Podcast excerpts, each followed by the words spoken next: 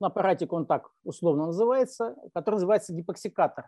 Значит, он весит 20-25 килограмм. Как называется? Вот. Детоксикатор? Гипоксикатор. Гипоксикатор, Гипокс... понятно. Да. Значит, он состоит из насоса, из насоса и а, значит, такой молекулярного сита, который отбирает молекулы кислорода и позволяет именно дышать. Дышать контролируемым процентом значит, воздуха, в котором определенное количество кислород, молекул кислорода. Вот, а, значит, эм, интересная такая штука. Э, значит, и здесь нужен, нужен в чем?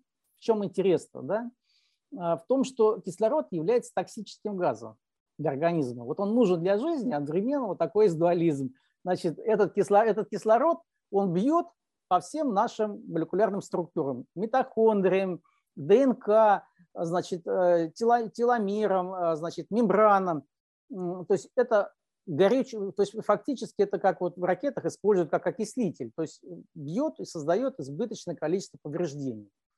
Вот что делает э, гипоксия? Гипоксия – это очень это сложный очень механизм, э, настолько сложный, что в 2019 году за него дали Нобелевскую премию за механизм по ответу организма, по гипоксическому ответу. Чтобы понять, что делает гипоксия с человеком?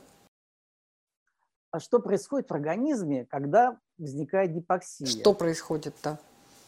А вот происходят сложнейшие, сложнейшие молекулярные изменения. Во-первых, изменяется работа 500, 5, эпигенетические изменения. 500 генов начинают работать по-другому.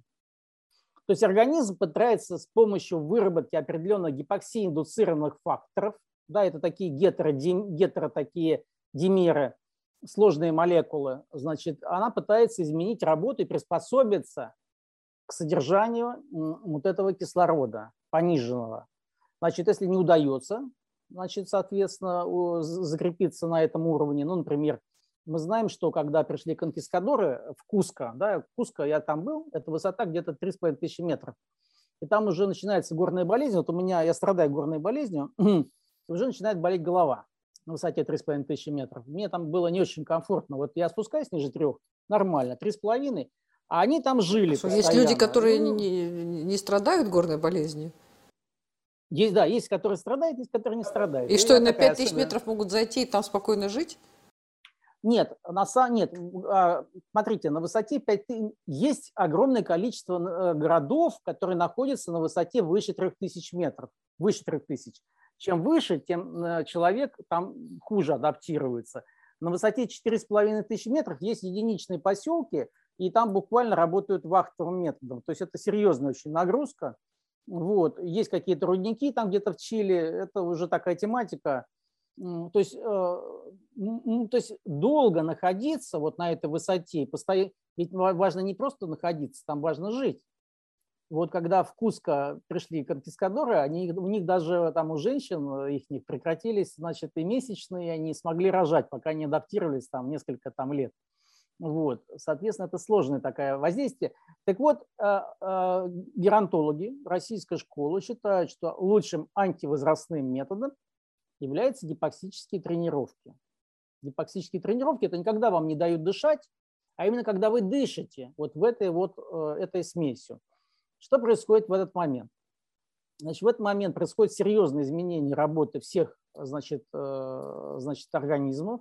Вы, вы вымываете в этот момент весь кислород.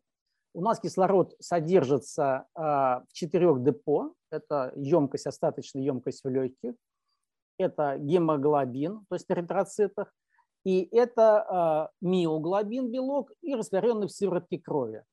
В этот момент значит, происходит, кроме эпигенетических изменений, происходит так называемое ишемическое прекондиционирование. Э, улучшается работа эндотелия. Обратите внимание, ковид – это эндотелиит воспаления. Вот, и, соответственно, происходит… Э, э, а мы, да, кстати, мы знаем, что больш, большая часть проблемы, большая часть смертей, в том числе и во всем мире, и в Российской Федерации, это сердечно-сосудистые заболевания. Вот. И э, причина этих э, заболеваний э, – это атеросклероз. Ну, знаем, да, образуются бляшки, они происходят, значит, э, они эволюционируют постепенно, и на какой-то стадии меняется вот реология крови, возникает атеротромбоз, то есть появляются тромбы. Так вот, нормализация эндотелия, работа эндотелия там тоже сложные механизмы, причем такие многоуровневые, происходит в том, что вот э, изменяется эластичность сосудов.